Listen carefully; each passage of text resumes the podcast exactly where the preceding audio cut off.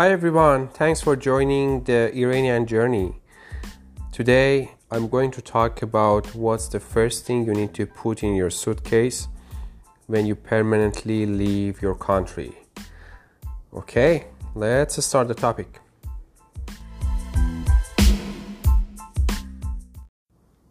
Okay, so first I'm starting with who am I?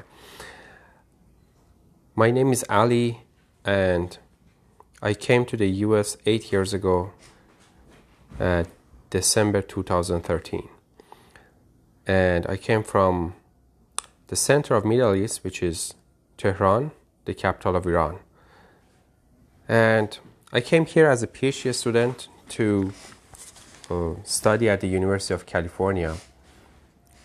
But I remember that time I was thinking that what should I put in my suitcase and what is important.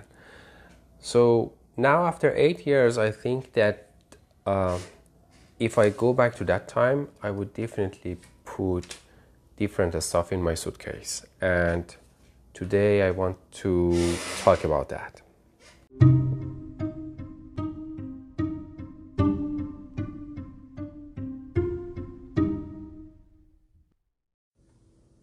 Before leaving iran i was living with my parents my whole life our family is my mom and dad, me, and my twin sister, which she left the country four years before me and she went to Montreal, Canada. I grew up in Tehran, capital of Iran, and I remember I had tons of memories there, like Bazaar of Tehran, which is similar to the big shopping mall here. I remember I was going there not only to buy different stuff, but also I like the smell of that because the whole bazaar was smelling like uh, mysterious Middle Eastern spice, which you cannot find it here. I also had a lot of memories with my grandparents since I grew up with them when I was at elementary school. Both the universities for bachelor's degree and master's degree that I went to was in Tehran and I remember that I had a lot of friends there in both bachelor and master, and a lot of memories with uh, them. But then time passed until when I got accepted from the University of California, which totally changed the situation in my life. So imagine that you live in a city in your whole life and now you're not only going to permanently leave that city but you will leave all people and friends that you had memory with as well. And now you have just two suitcases that you can put everything that you want to bring to the new country. Things are getting a bit scary that what i can put in these two suitcases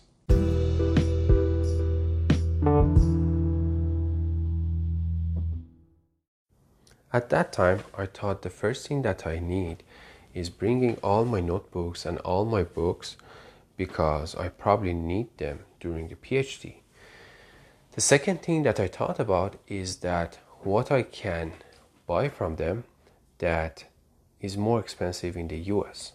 For example, the clothes that I need and also some even kitchen stuff that uh, I could find much cheaper in Iran than the US. And I put all of them in those two suitcases. That was the only thing that I could bring from Iran and left the country. Now, after eight years, just last week I went back to those two suitcases that I brought from Iran and I was curious to see what which of those stuff I uh, still have with myself. And to be honest, I didn't have any of those books, any of those notebooks, just one or two of those clothes, and that's it.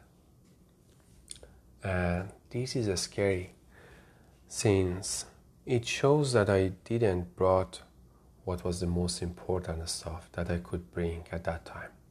So I'm going to share with you, in my opinion, what is the best thing to put in your suitcase if you permanently leave your country. Or I want to even say that if you go visit a new place, that I know you will not go back to that place. So now, if I go back to that time, the first thing that I will do is I will make a list of people and places that I have memory with, and I will go to them one by one to make a non fungible memory out of them. I want to call it, which means that something unique that you can find in your country or you can find there that is so important to you, but you cannot replace it when you go to the new country or the new environment. Which for me, the first one is, is going to my grandma and ask her to make a unique Persian dessert that I grew up with, and she made it so good. So I would ask her that, Grandma, please uh, make the best of this dessert that you can. And I just take a slice of it and put it in the container and bring with myself. Or maybe finding some way that make it like permanently having it. Like not even for eating, you know, it's all your memories and it's all your values like get a slice of it and then like put resin on it. Like to make it permanent you know it can keep it forever and you will have it. Next thing i would bring with myself would be the gift that my mom got me actually in the trip that we went to turkey together.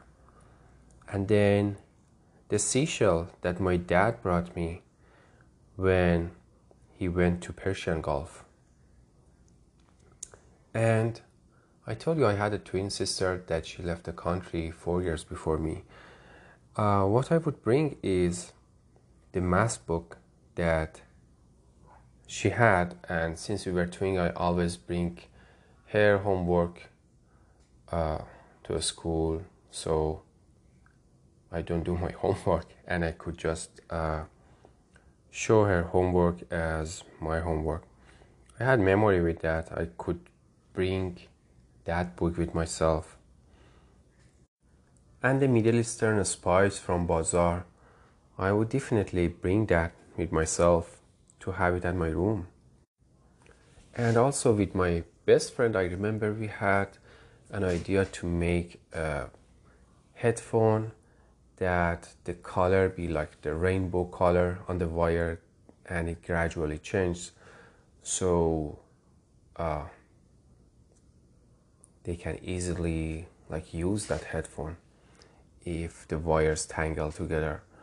And we never made anything out of it but i would just make some simple painting on a like white headphone just to have a memory of that and i would bring that with myself. Like these stuff is something that i think they are non-fungibles which you cannot replace them with anything else.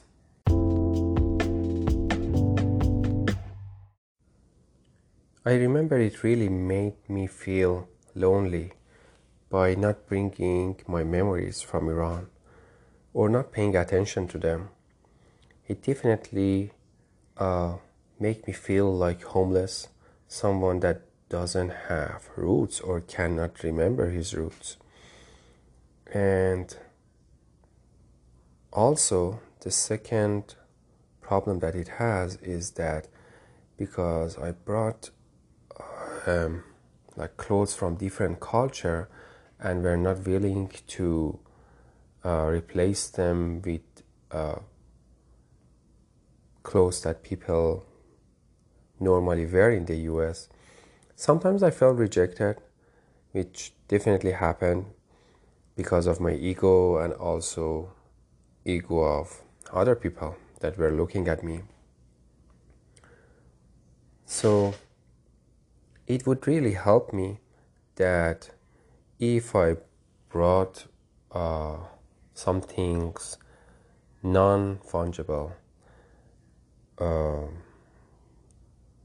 that are related to my values and I have memory with. And in that time, I didn't take any actions to help myself and my feelings. Like, I didn't talk to any psychologist or any consultation. I didn't do any exercise to cope with it better, or I didn't even talk to my family more. The main coping mechanisms that I had in my life uh, that I never shared it is just blocking them in my mind and not thinking about my past, which were definitely not healthy.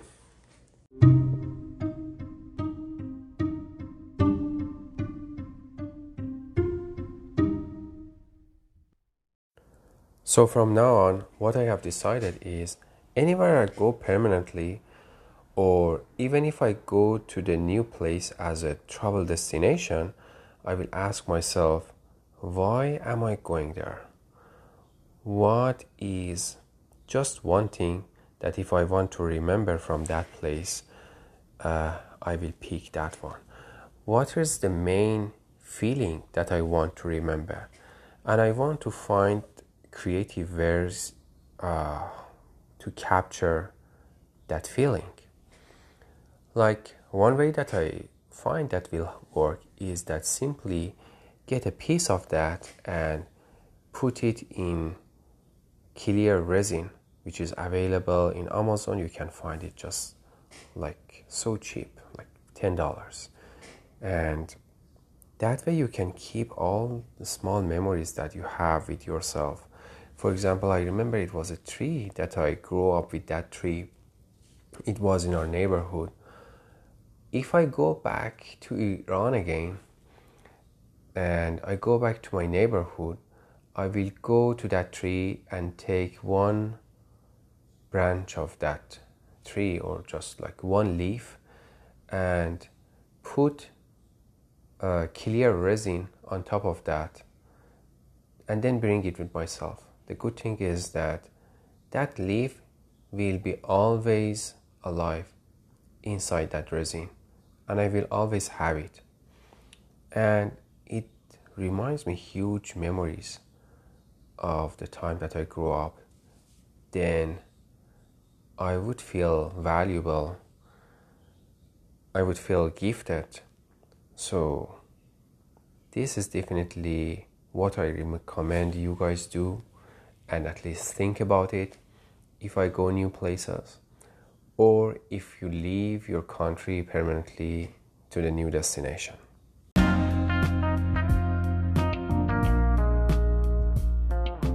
Thank you for listening to this podcast, and I hope this episode helps you know what is important to bring with yourself if you leave your country permanently.